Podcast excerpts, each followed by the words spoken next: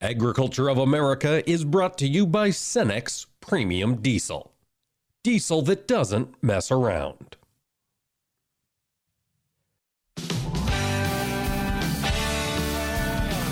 Informing America's farmers and ranchers. This is AOA, produced by the American Ag Radio Network.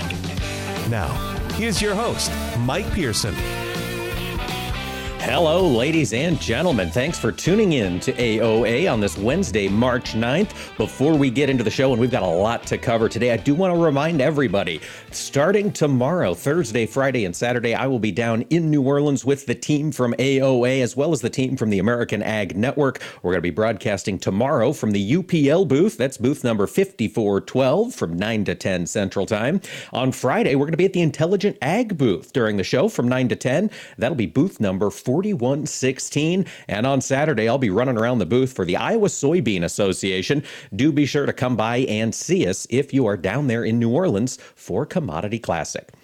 As we get into the Commodity Classic, folks, I am sure that there is going to be a lot of conversations about the volatility in the markets. It is impacting nearly every single commodity. And over the weekend into yesterday, one commodity in particular Nickel, one of the industrial metals, went absolutely bonkers. It has been one of the most volatile weeks, periods of price action that we have never seen before in history.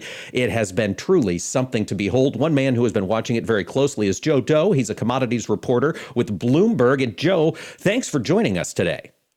Yeah, thanks so much for having me, Mike. For our listeners who might not be plugged into the nickel market nearly as close as you are, Joe, run us through the last couple days from Friday through yesterday in nickel. What happened to the price? Yeah, absolutely. I mean, Friday we closed at about $29,000 per metric ton.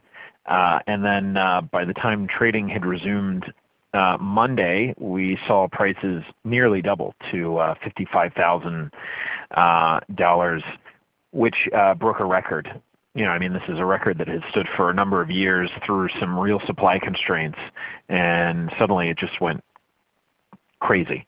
Uh, and then Tuesday, when the markets uh, reopened again, electronic trading in uh, China, uh, you saw prices um, again double, and at this point, it went to $100,000. Um, there was real fear in the market. There was a massive short squeeze going on, and I, mean, it's just unprecedented, right? I mean, nickel is this is a this is a liquid market that's traded on the London Metal Exchange in London, right? It is what everybody in the world trades for nickel, which is a key uh, commodity needed for stainless steel, and obviously becoming an even bigger deal because of its need in electric batteries. Uh, and and yeah, it it got so bad that the the exchange actually closed trading for the day. They canceled every trade going back to effectively midnight, uh, and now we're sitting here with a globally traded benchmark that is not trading because the exchange is needing to discuss with members and traders how to unwind those trades and figure out a way uh, to fix what they considered a broken market. Well, I think that's one of the most interesting things to watch in all the markets as these things have been popping.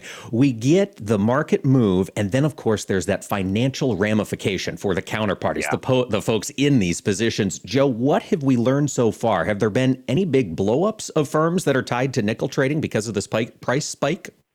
Yeah, absolutely. I mean, all of the reporting that we've done center around Tsingshan Holding Group. Tsingshan is a uh, it's a Chinese company. They're the largest nickel producer and player on the planet. Um, and the company, uh, based on our reporting, had a short position uh, of about 100,000 tons. So they're naturally long because they're a producer of, of nickel. So they had put on a short position back in the fall effectively betting that um, prices that had already been heated up in the market, in the nickel market, would pull back at some point, and also the expectation that more production would be coming online from other miners and producers around the world largely because of you know the, the bullish outlook for the need for nickel in electric vehicles. So when the price started rising, uh, you know, even more a couple weeks ago, when the war between Ukraine and and Russia began, uh, prices really started squeezing higher, right? And obviously, uh, Tsingshan felt like it needed to cover those short positions, and, and that's what really caused this um, old-fashioned sh- short squeeze in the market. So, as of right now, Joe, here on Wednesday, we've got the LME nickel trading desk still closed. They mentioned this might be a multi day closure. At least that was the discussion yeah. yesterday. Do we have yeah. any indication so far as to when this could reopen? No, we don't. The the the LME said that they would not begin trading any earlier than Friday. Um, and then when they did resume trading, it would only be for London hours, which is a big deal, right? Because Asia is a massive amount of volume for this for this contract, uh, and and that they would only allow for uh, 10% swings in the price. I mean, if if if they're able to reopen Friday, that means they will have done a lot of legwork in unwinding these trades. They still have to talk to. I mean, you got to remember, Mike, there were a lot of people who made a ton of money uh, off off this move, right? Because they were in the opposite position of Tsingshan, where they were holding a lot of physical metal. Uh, they were long the metal, and so they were able to sell it at these high prices. Um, so you're dealing with members who are going to be really angry uh, because suddenly all these trades that were at these unreal prices that they were making massive profits on are suddenly canceled. Uh, so they need to they need to figure out in the marketplace what is uh, an agreeable price uh, in which they can settle all these contracts and these trades that happened, you know, on Tuesday. Joe, given the volatility, given the shutdown of the nickel trading desk and the conversations you have with folks in that space, does does this shutdown make them question the ability of these markets to to find a price to have the liquidity that's needed to to get these participants in and out of positions as required? Yeah, I mean it, it's a fair question, right? I think the question, I, I think really it's more a focus on how did the London Metal Exchange mess this up. You know, the exchanges exist, and and and when they're running well, nobody ever thinks of them, right? Because you can buy and sell, uh, you know, with with a you know with with the exchange clearing all of those trades, and that's great. That's their job. That's why they're there. That's why they make their money. Um, this is a failure of that market, and that means all of these companies and traders and investors who have trusted the London Metal Exchange to clear trading of nickel are suddenly sitting there doubting what is the you know the major player of exchange for nickel trading. So I, I, I don't know if I don't know if it suddenly just ruins all trust in, in the market in general. Um, you know because obviously people are still going to you know trade over the counter uh, and maybe you know uh, just between each other. But yeah, it's it's a major question for the London Metal Exchange. I mean they they do volume for aluminum and copper and tin and all of the major base metals, and for nickel to be just completely messed up it brings in some major, major questions that have probably not been asked in this market since the 1980s. Boy, it is something else. Joe, in the few seconds we've got left, are there any other metals that are moving with crazy volatility? Yeah, I mean, aluminum for a while there had been crazy volatility because Russia is the second largest exporter to the world of aluminum. With Russia effectively being cut off from the rest of the world financially, the question is where do you get that metal? And I think that's another one that people are really keeping a close eye on. Boy, yeah, no shortage of stories to watch. Joe Deaux, commodities reporter with Bloomberg. Thanks for joining us today. Thanks. And folks, stay tuned when we return. Darin Newsom of Newsom Analysis will join me, and we'll talk about some of the factors that are moving in the grain market. Stay with us on AOA. Agriculture of America is brought to you by Cenex Premium Diesel. Diesel that doesn't mess around. Each and every day, DTN and Progressive Farmer editors are posting unique, original content to their website at dtnpf.com, bringing you the latest news and information you need for your day to day business decisions. Their award winning newsroom covers markets, news, and weather while also providing insights on crops, cattle, equipment technology, and more. You'll find innovative topics like Would you plant soybeans in December? Experiments look at the possibility of boosting yields with early planting. Want to save time? Learn how through autonomous machinery systems. Will there be a surge in feed prices in 2021? And what's today's weather forecast for my farm? The editors of DTN and Progressive Farmer are committed to delivering the essential intelligence farmers need every day to help your farm business be more efficient and profitable.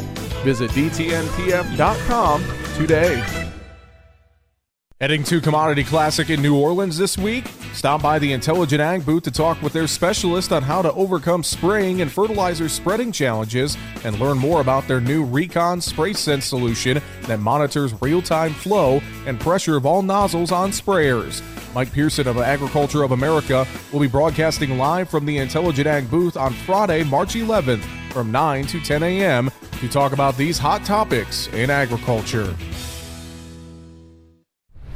The landscape of media has changed, and people are more skeptical than ever about where they get their news and information. While major news outlets show decreasing credibility, your local farm radio station still shows strong marks. In a recent survey, farmers rated information from their farm broadcasters as almost twice as reliable as major news outlets. Farm radio continues to be transparent, honest, and trustworthy. This message brought to you by the National Association of Farm Broadcasting. Take a look under your bed. Find stuff under there? What about jobs? No? Now try your basement. There's a pair of overalls that overall you're not so into anymore. A perfectly good laptop that hasn't sat in your lap in months. And even more stuff, but still no jobs? Well, you really have both. See, stuff is defined as household articles considered as a group.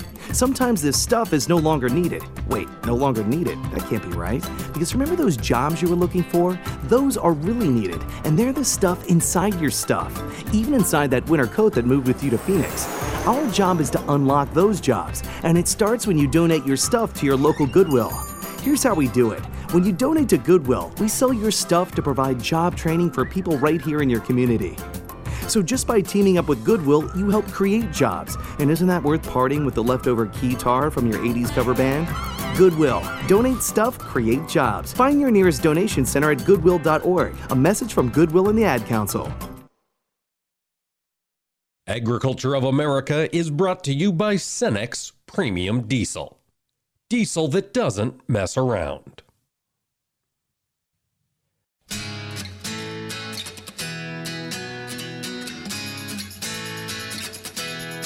Keeping farmers and ranchers informed.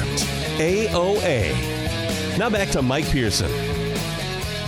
Welcome back to AOA, ladies and gentlemen. Thanks for making it a point to tune in to our show today. We have been talking markets a lot recently on AOA. We always like to talk policy and to talk some of the other issues that are impacting ag. But as we continue to watch this Russia Ukraine situation, boy golly, the markets have been the ones that are moving the most. We heard about that from Joe talking about the nickel market. Now we're going to dive into it in a little more detail with Darin Newsom. And Darin, I know we've got the supply and demand estimates coming out from USDA later later on today, folks. We'll cover those tomorrow. I want to pick your brain about a topic that's getting close, and that's springtime grilling season, Darin.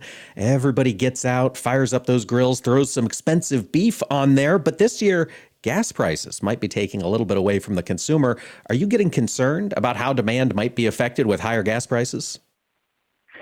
Good morning, Mike. I, I certainly am. Uh, you know, it's something that I've been tracking here you know, if we watch the the beef cutout markets, I, I view those as a good economic indicator. Uh, and what we're seeing right now is just a collapse.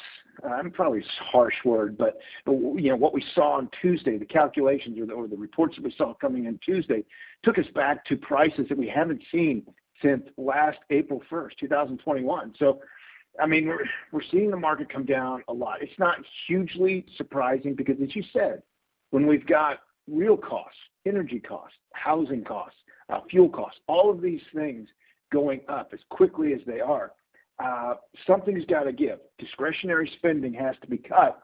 And one of the key areas looks to be high priced beef. Now, from a fundamental point of view, probably we'll see the overall cattle market, beef market come down for a while. To me, it still looks bearish long term. And if that's the case, beef's going to get more, more, uh, more affordable longer term. Just right now, as we head into grilling season, looks like it could struggle a little bit.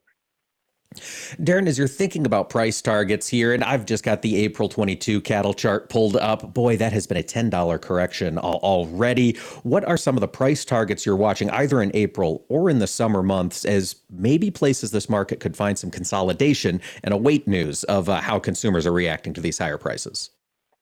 Yeah, you know, that, that's an interesting question. And, you know, a lot of people say, you know, we can't really use technical charts here. I, I still do. You know me well enough. I would be targeting, if I'm looking at the April contract, based on the idea that the April June future spread is incredibly bearish, I would be looking at a target between 132.45 and about 128.60, leaning towards the downside. Now, that seems crazy because the cash market's in that 138, 140, and April is tied to cash right now. So we're going to have to see the cash market back off. The cash market could back off if the if the cutout markets continue to come down, and if so, that would be the trigger that should continue to drive the April contract lower. And all of this is in the context of elevated fuel prices. Darin, today we've got crude oil coming down. We're down over five bucks in some of the front month crude. Is the market changing its perception, do you think, in crude oil, or are we is this just a little pullback? I've got I've got some opinions on this. I probably, you know, and, and you know me, I like to share my opinions. To me, it's right now it's a little bit of a pullback, but I think it's also a statement for how the situation has been handled to this point. Rather than tweeting immediately that we were going to go into full-blown sanctions against oil and gas in Russia, it's been done diplomatically. We've built up a front with Europe. Uh, uh, of, you know, now we're hearing about possibly Venezuela, Iran, and so on. Uh, and so the market, yes, ran up to 130. Now it dropped back down to 116, 117. Had it had we done it the other way, had we just immediately tweeted out of anger or rage, we would probably be at $200 right now. So I think we have limited the rally to this point. Could it still go higher? Absolutely, because summer demand does tend to pick up. We'll see if it does this year. Darin, I know you are a chart watcher. And so I've been watching these crude oil charts, and I'm certainly no professional, but I saw some commentary that this market that we're in in crude oil right now really resembles the 1973 market with the Yom Kippur War in the Middle East. Do you think that's a valid comparison, or are we just in uncharted territory right now? Well, that's that's the thing. If you take it back far enough, you'll find something similar. But you, you also know me, Mike. I don't believe in analogous years because of chaos theory. There's always one thing that's a little different. Now, the Yom Kippur War back in 73 is closer to the situation that we have right now than, say, what we saw in 2008 when fundamentals were incredibly bearish while the market was skyrocketing on, on investment buying. So this, if I'm going to compare either to the rally that we saw, you know, in 2008 or going all the way back to 73, I'd say it's more similar to what we saw in 73, but it still has its own, it, it still has its own idiosyncrasies. Uh, and so we'll have to see how this one plays out. The first thing that really has to happen for this market to change its structure, you're going to have to see some of that inverse in the forward curve start to get sucked out of this market. Right now, still pretty strong. Today, we are seeing some commercial selling. It's just going to have to last more than one day. Darin, when we're thinking about inverses in the markets, boy, wheat is an example of that. And you are a wheat guy going way back. We've finished that short squeeze, got that out of the way. Now, are we trading more fundamentals? And if so, does this wheat price continue to erode, especially in the May Chicago? Yeah, I'll tell you what, that's a great way of phrasing the question, Mike. Are we trading fundamentals? I think we've been trading some fundamentals all along, but not completely. And now we're getting back to it. And the key to the soft winter wheat market, as, as I watch these, uh, as I watch like the commodity national corn, or excuse me, soft winter wheat basis index, it collapsed to two dollars under the May futures contract on Tuesday afternoon when the calculation came in. This is extraordinary. Again, we haven't seen this uh, we haven't seen this type of basis collapse in wheat since 2008. And what's happening here is, yes, we had a lot of investment, a lot of global money coming in on the idea, you know, we need to hedge or we need to trade in the Chicago market, and it was inflating the price. You know, we were seeing 85 cents to $1.30 moves at a time. Uh, but the merchandisers here in the U.S. said, look, we aren't short of soft red winter wheat. We're short of hard red spring, hard red winter, but not soft red winter. It doesn't need to be that high. So they their defense mechanism is basis. And so that's what we're seeing. We're seeing them just collapse the basis. Now, when that happens, the rest of the market's going to have to follow. Remember, basis is the heartbeat of all of these markets. And so when basis starts to collapse, it's it's almost impossible for futures to continue to go up. It's what I call the, it's one of the things I call a rubber band disposition. It can't last forever. That rubber band's going to snap. When it does, it comes back to its fundamentals. Darin, if it's the case that we have plenty of SRW, but we need the hard red, does Kansas City start to take off and run, or have we hit a price level that seems like it's going to satisfy the market production wise? You know, the, the funny thing about hard red winter is we're at that time of year where, you know, we should be focusing more on on the new crop, but everything got caught up in this wave of buying. So much of it you know, can we argue that the new crop has actually outpriced itself, even given the fact how dry it is across the southern plains, hard red spring similar with how dry it is across the northern plains uh, and the Canadian plains and so on. That argument could be made, but I do think our attention is going to turn to the hard, to, the new crop wheats. Those spreads are still inverted at least they were, uh, given until this week's um, wild activity. But we were looking at inverted future spreads, and that means there is there was some concern long term, and it has to do with weather. I think that's going to be the focus once this old crop market starts to settle down a little bit. Darin, speaking of markets that have been crazy, oils, veg oils in particular, soybean oil, I mm-hmm. believe, set a new contract high, and that may contract in the overnights. Again, we've pointed to the Ukraine, we've pointed to the reduction in sunflower oil. Is that still the chief factor moving the, the soybean oil complex? No, I, I don't think so. I, I mean, it, it, we can tie everything back to Ukraine, so I mean, certainly is playing a role. But what we're looking at here in the oil seeds is it doesn't matter what we're talking about. If we're talking about canola, soybean, soybean oil, bean meal, Malaysian palm oil, we're short of everything. Every one of those markets shows an inverted forward curve. It's not just about sunflower oil. It's not just about Ukraine. It's about global demand for oil seeds, for vegetable oils going up, and there's just not enough supply. Uh, there's not. I mean, my calculation of U.S. soybean available stocks to use is, is 0.1%. When USDA comes out later today, it'll be about 7 point whatever percent. Tells you how far off USDA is. 0.1%. The last time it was this tight was at the end of the 2013-14 marketing year when USDA dropped its ending stocks to 92 million bushels. We're at a record tight U.S. supply and demand situation. And again, it's also canola. It's also soybean oil. It's also uh, Malaysian palm oil. It's across the board because global demand keeps going up. So many things happening in the markets. Darin Newsom, always appreciate your insight, especially when things are this volatile. Thanks for joining us today. All right. Thanks so much for having me again, Mike. And folks, stick around. Simon Lester, author of the China Trade Monitor, will join us in segment three. We're going to talk about just how Russia could be pushed out of the global trading system. Stick around on AOA.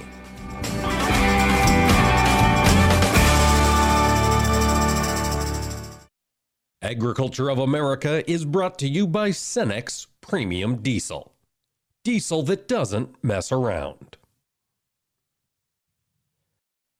Heading to Commodity Classic in New Orleans this year? Be sure to stop by the UPL booth to talk with their crop specialists. We also have some exciting news we'll be unveiling that you won't want to miss. Mike Pearson of Agriculture of America will be broadcasting live from the UPL booth on Thursday, March 10th from 9 to 10 a.m. Stop by booth 5320 or listen live at 9 a.m. on the Agriculture of America radio network. We look forward to seeing you at this year's Commodity Classic in New Orleans. Every Tuesday, we're sitting around the table, sponsored by CHS, where we'll be talking with folks from throughout the cooperative system. Join us as we discover what makes cooperatives unique when there are more options to do business with than ever before. We'll learn how farmers and ranchers like you benefit from a system where decisions are made by the members that own it. Tune in every Tuesday for Around the Table or visit cooperativeownership.com to learn more. You're listening to AOA for the American Ag Network. I'm Jesse Allen reporting. Well, looking at the grain and livestock trade ahead of the March WASDE report due out at 11 a.m. this morning from USDA. Soybeans are a little higher. Corn is a little bit lower. Wheat markets showing incredible volatility again as we're sharply lower there. And we're mixed to lower in cattle and hogs so far here today. Private exporters reported sales of 100,000 metric tons of corn to Colombia, 20,000 metric tons of bean oil to unknown destinations here this morning, all for the current marketing year. Now, of course, we have our eyes on the Russia Ukraine situation. Crude oil prices pulled back from this week's surge to 13 year highs to trade near $117 a barrel this morning. The ags have been mixed, as I mentioned, albeit near recent highs as they position for today's big USDA WASDE crop report. The ag commodities focusing on the other supply and demand factors today outside of Russia Ukraine as USDA releases its monthly crop report. A lot of talk about maybe some changes to South American production. Has enough of the crop been harvested to give USDA the confidence to close the gap with CONAB and with most of the rest of the local production estimates? If so, it has significant other questions to answer on what to do with the roughly 1.3 billion bushels of lost production in Brazil, Paraguay, and Argentina. Along with that, will they make any adjustments to the world supply and demand balance sheets amid Russia Ukraine? Taking a look at a few numbers right now. May corn down eight and a half, seven forty four and a half. May beans up eight and three quarters at sixteen ninety eight and a half. Chicago wheat for May, that is down 75 and a half, 1211. May Kansas City wheat down 72 and a half, 1127. May spring wheat down 46 and three quarters, 1097 at a quarter. April live cattle down 47, 138.57. March feeders up 10, 154.12. April hogs down 137 at 101.55. This is AOA for the American Ag Network. I'm Jesse Allen reporting. What do Mick Jagger, Barbara Walters, and Star Jones all have in common? They've all suffered from something called heart valve disease. Heart valve disease affects 11 million Americans and, if left untreated, can lead to death. Unfortunately, less than one in four Americans have much knowledge of this disease that kills more than 25,000 people every year. The good news is that if heart valve disease is treated, patients can recover and live long, happy, and productive lives. But in order to treat heart valve disease, you need to know if you have it. If you or your loved ones are over the age of 65, have been treated with radiation to the chest, have been diagnosed with a heart murmur, or have a history of heart disease, it's time to listen to your heart. Ask your doctor today about screening for heart valve disease. A message brought to you by Heart Valve Voice US. For more information about the symptoms and treatment for valve disease, go to heartvalvevoice-us.org. Agriculture of America is brought to you by Cenex Maxtron synthetic diesel engine oils. Oils that run smart.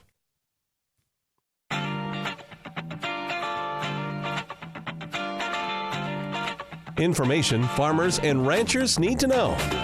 AOA. Now back to Mike Pearson.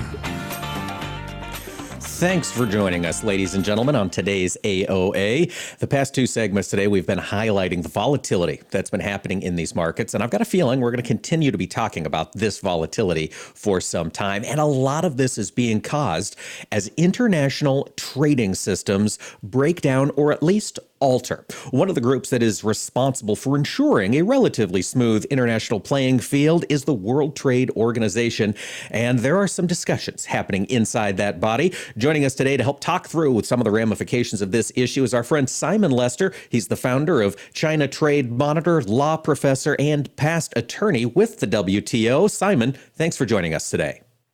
Yeah, thanks for having me. Glad to be here. We've had the World Trade Organization come into the news more in the past two weeks than we've had for several years. And lately, what I've been seeing is claims for countries to remove Russia from their most favored nation status. Simon, fill us in. What does most favored nation status mean? And what happens to Russia as that goes away?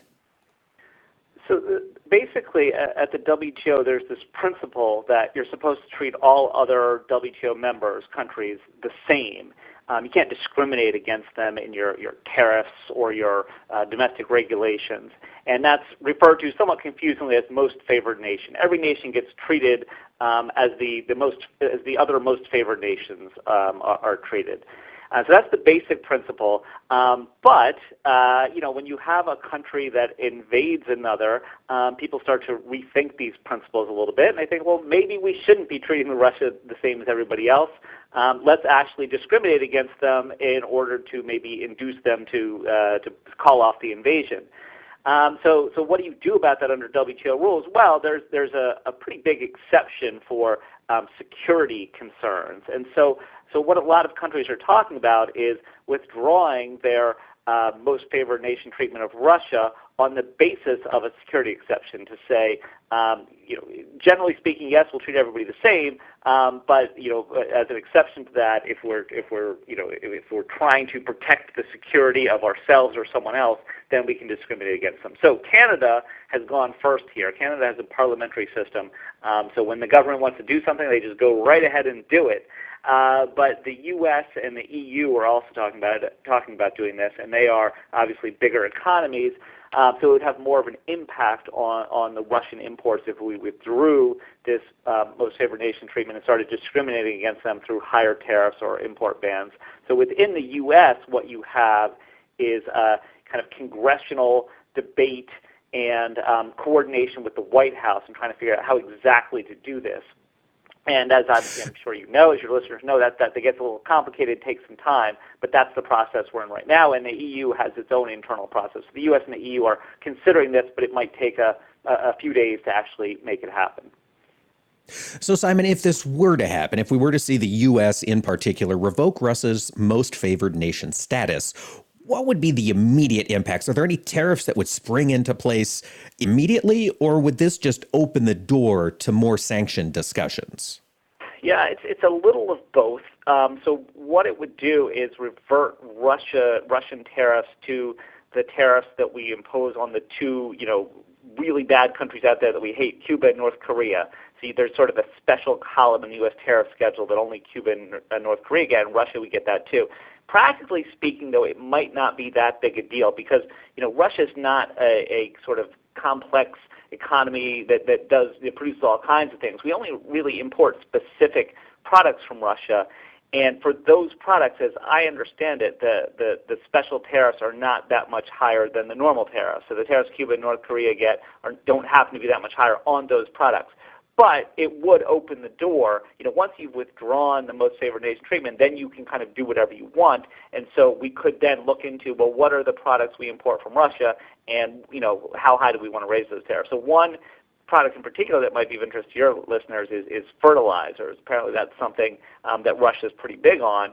Um, so then we have to make a choice. You know, do we want to punish Russian fertilizer imports with high tariffs, knowing that that imposes a cost on you know American farmers um, who then have to pay more for for fertilizers. Uh, so, it, so it's it's tricky consideration for any country considering sanctions. I mean, you you, you wanted to have this, this the desired impact on your on the trading partner in question, on Russia, um, but you know you're causing um, economic pain to your to your own businesses and consumers. So it's just a very difficult balance to to draw.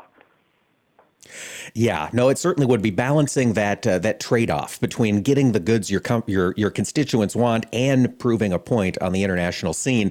Simon, as more countries look to make that uh, that commitment on the international scene, are there other ways in which the the world can use the World Trade Organization to hamstring Russia, or is moving the most favored nation status kind of the the biggest thing they can do? I would say, in terms of the economic impact uh, most favored nation status is the biggest thing. There's also been talk of kicking Russia out of the WTO or suspending their membership in the WTO. I see that as a little bit more symbolic, um, but nevertheless, there are people who have been pushing for it. I think that it might actually be difficult politically.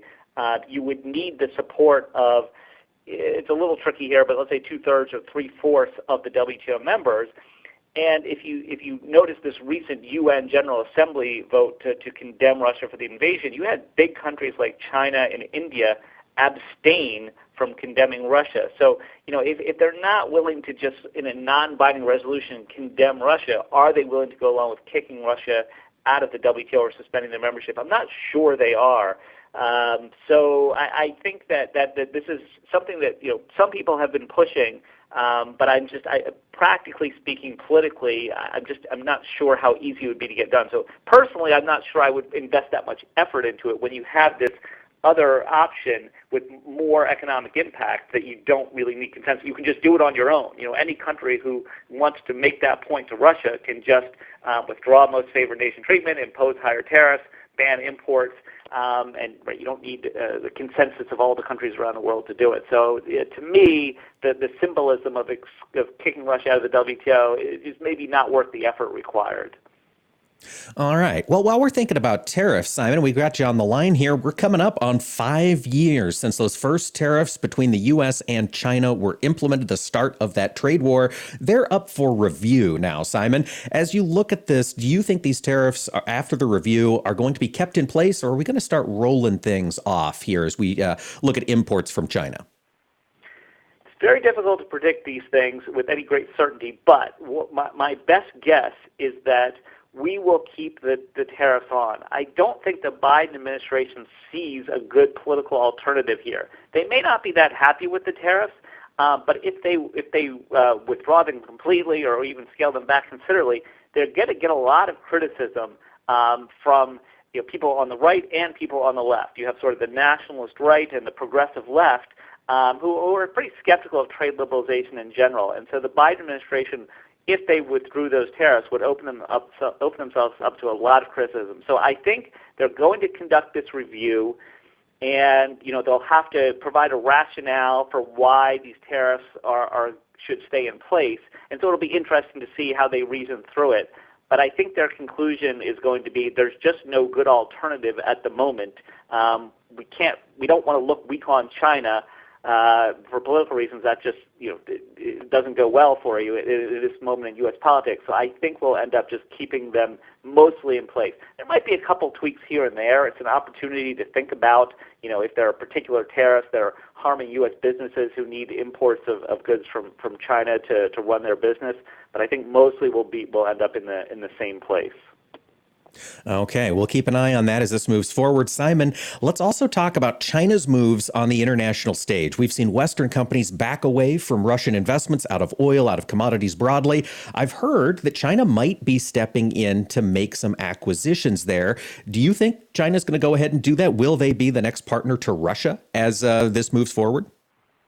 Well, they, they are. They definitely have been a, a partner to Russia, and they rely uh, to you know to great. They don't have a lot of their own oil and natural gas, so they rely on it for, for Russia. So I don't think they're going to cut Russia off. I don't think they're going to join the the Western sanctions on Russia. But at the same time, I think they're going to be wary of stepping in to save Russia. And if they if they do, they're going to be subject themselves to, to sanctions from the, the U.S. and the EU. So I think they're trying to walk a really fine line here and you know they're, they're they haven't really condemned Russia, partly because they're so mad at the U.S. in particular. Anyway, um, but I, I think they are just they're going to try as hard as they can to stay neutral and stay on the sidelines. And you're going to see, I think, some Chinese companies may be stepping in to you know do a little more business in Russia. So, for example, Visa and Mastercard, I think, are, are pulling out of Russia, where uh, the Chinese competitor called UnionPay might then take some of that market share. But I think they are going to be careful not to be the savior of Russia and just it, try to try to keep they're trying to keep both sides happy. They don't want to aggravate Russia. Um, they want to keep that that friendship, that partnership going. I mean, China and Russia aren't great friends, but they certainly you know work together on things. Um, so yeah, I, I really think they're just going to try to keep a careful balance and try to keep everybody happy. Um, that, that's hard to do, uh, but I think that for the moment, that's go, that's their the, the, their their plan. All right, boy, there is always something happening. Simon, real quick before we let you go, do you think the U.S. is going to change our approach to China here prior to the 2022 election? No, I don't think so. I don't think anyone sees a great alternative, um, so they're just going to stick with the current framework. Um, so, yeah, I wouldn't expect a big change. All right. Well, we always appreciate your insight. That's Simon Lester from the China Trade Monitor. Simon, thanks for joining us today. No problem. Thanks for having me. And folks, stick around. There are some changes to livestock hauling hours of service. Allison Rivera from NCBA will join me in segment four to run through just what those are. Stick around on AOA.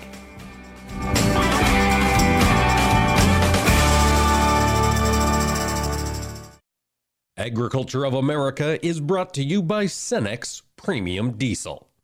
Diesel that doesn't mess around.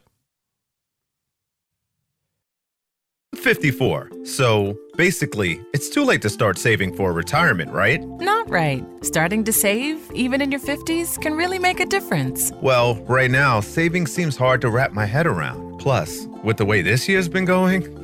hey, listen, it's okay. You still got this. Just go to aceyourretirement.org. It's an online tool from AARP that can help you get your retirement savings on track no matter your age. It's free and only takes about three minutes. I like three minutes. Yeah, at aceyourretirement.org, you'll chat with Avo, the friendly digital retirement coach. Just answer a few questions and you'll get a personalized plan and tips to help boost your retirement savings. Tips that are easy to understand and tailored to your lifestyle. I like that too. Plus, it's sponsored by AARP, so you know they got your back. Just head to aceyourretirement.org and make your plan to start saving for retirement. Thanks. That's aceyourretirement.org. A message from AARP and the Ad Council.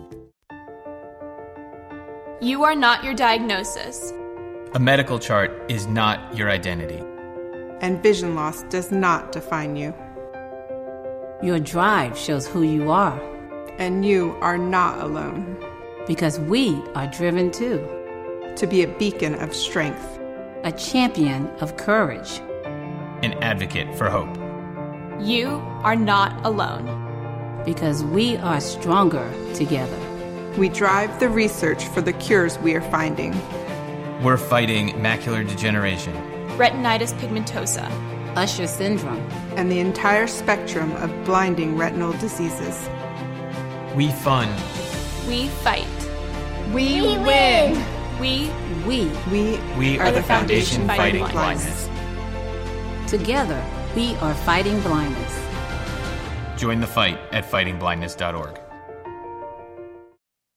Heading to Commodity Classic in New Orleans this year? Be sure to stop by the UPL booth to talk with their crop specialists. We also have some exciting news we'll be unveiling that you won't want to miss. Mike Pearson of Agriculture of America will be broadcasting live from the UPL booth on Thursday, March 10th from 9 to 10 a.m. Stop by booth 5320 or listen live at 9 a.m. on the Agriculture of America radio network. We look forward to seeing you at this year's Commodity Classic in New Orleans.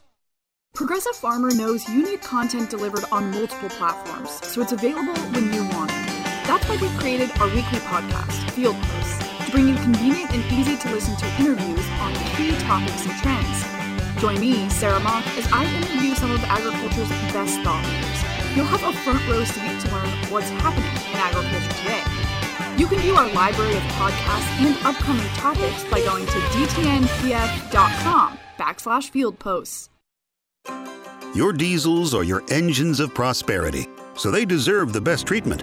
And with FS Fuel and Lubricant, you'll give them the gold standard. Diesel X Gold High Performance Fuel plus Suprex Gold ESP engine oil. Formulated to work together, they'll keep your diesels running longer and stronger, from farming to construction to trucking. Visit fsgoldstandard.com or talk with your local FS Energy specialist. FS, bringing you what's next.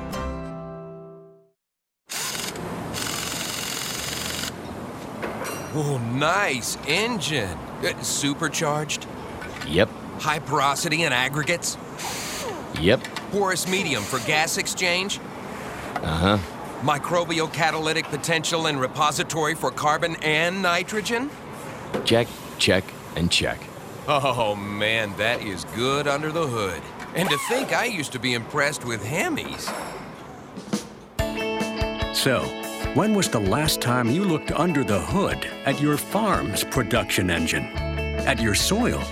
Is it as healthy and productive as it can be? Stop by your local USDA Natural Resources Conservation Service office today to find out and unlock the secrets in your soil.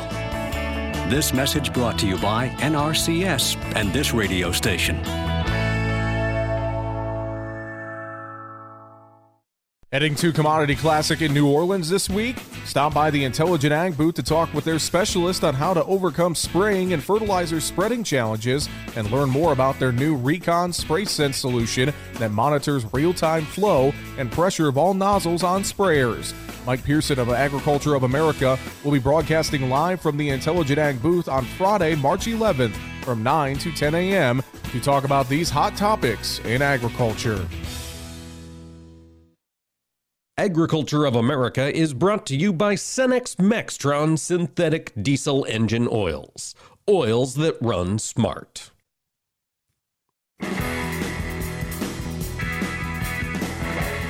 Information farmers and ranchers need to know. AOA. Now back to Mike Pearson. Well, folks, thanks for tuning in to AOA today. You know, we've been talking on today's episode so much about what's happening with numbers on a screen, what's happening with with these things that take place on the internet and, and in the markets and in the ether.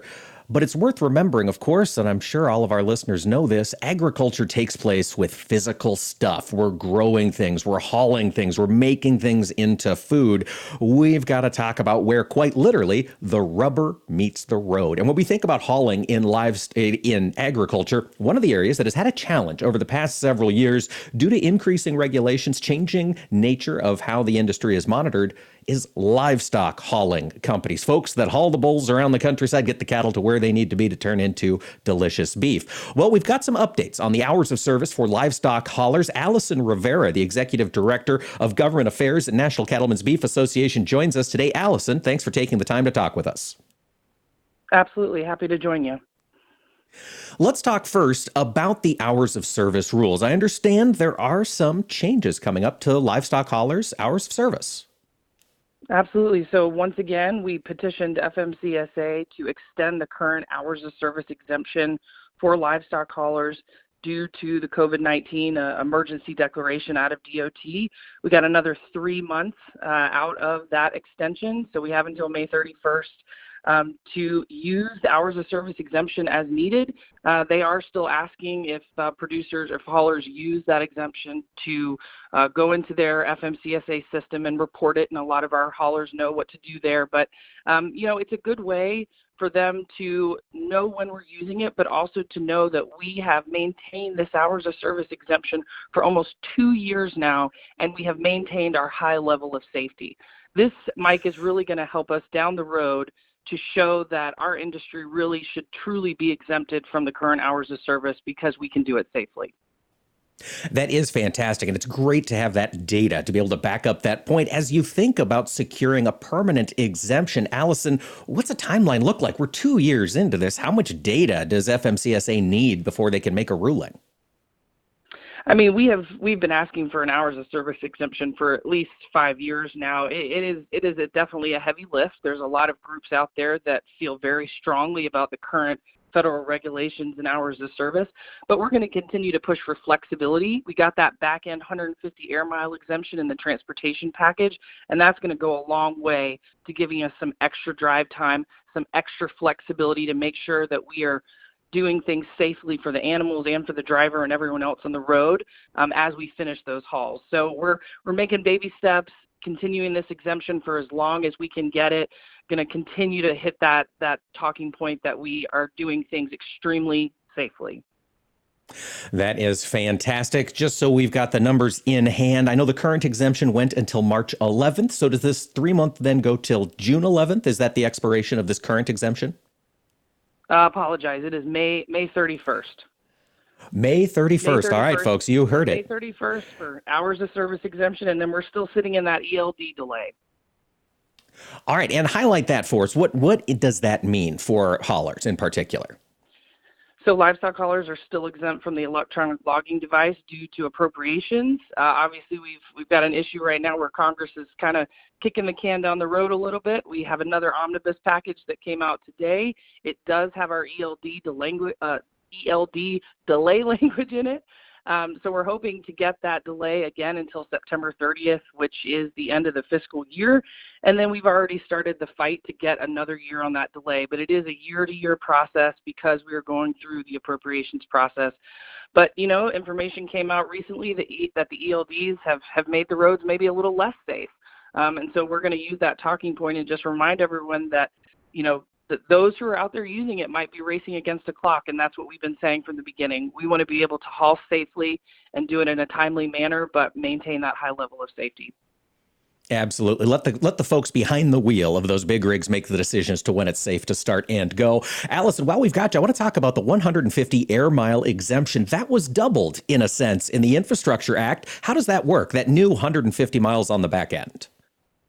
So 172 road miles from your destination are free from hours of service. So, you know, one of our comments to FMCSA all along has been if we've got a hauler that's 30 minutes from his destination and he runs out of his 11 hours of drive time, he's not going to stop on the side of the road with that load of, of cattle. So this gives that flexibility where if you are almost to your destination, you've got another 172 or if you end up or if you if you roll up to a, a site and they're not ready for you to offload and you've got to keep that airflow uh, keep the airflow for the, the cattle you can drive around the yard if you need to uh, and come back in a few minutes when it's your turn to offload. It really just gives that extra flexibility which is what we need when we're concerned about animal welfare for sure. Allison, that was part of the Infrastructure Act. Of course, now that is in the hands of implementation and enforcement. Do DOTs across the country, are they aware of this back end 150 mile exemption or does that education process need to continue? You know, that's certainly been a struggle in this transportation space for our livestock haulers from the beginning, right? We are we are a small portion of the the overall trucking industry and so we have continued to push DOT to make sure that in particular, this information gets out to those state DOTs and gets down to the county level so that we don't have people pulled over unnecessarily, which obviously is not great for, for the cattle on the back. But we've continued to say from day one when that bill was signed by the president, this back end 150 went into play. Um, so if people are out there wondering whether or not they can use it today, they absolutely can. It is in law as we speak. Fantastic. And that ELD exemption or that hours of service exemption is in place until the end of May. So thanks to Allison Rivera and the folks at NCBA for fighting on behalf of livestock haulers. Allison, we appreciate you joining us today. Absolutely. Thank you, sir. And folks, do be sure to tune in to AOA tomorrow. We're getting prepared to head down to the Commodity Classic in New Orleans. Tomorrow, we'll be broadcasting live from the UPL booth. That's number 5412 from 9 to 10 Central Time. And then on Friday, we'll be at the Intelligent Ag booth, number 4116. So do be sure to drop by and catch us if you can. Saturday, we'll be at the Iowa Soybean Association booth in the morning. Would love to catch up with listeners if you're there. Hope everybody has a fantastic day. We look forward to talking to you tomorrow here on AOA.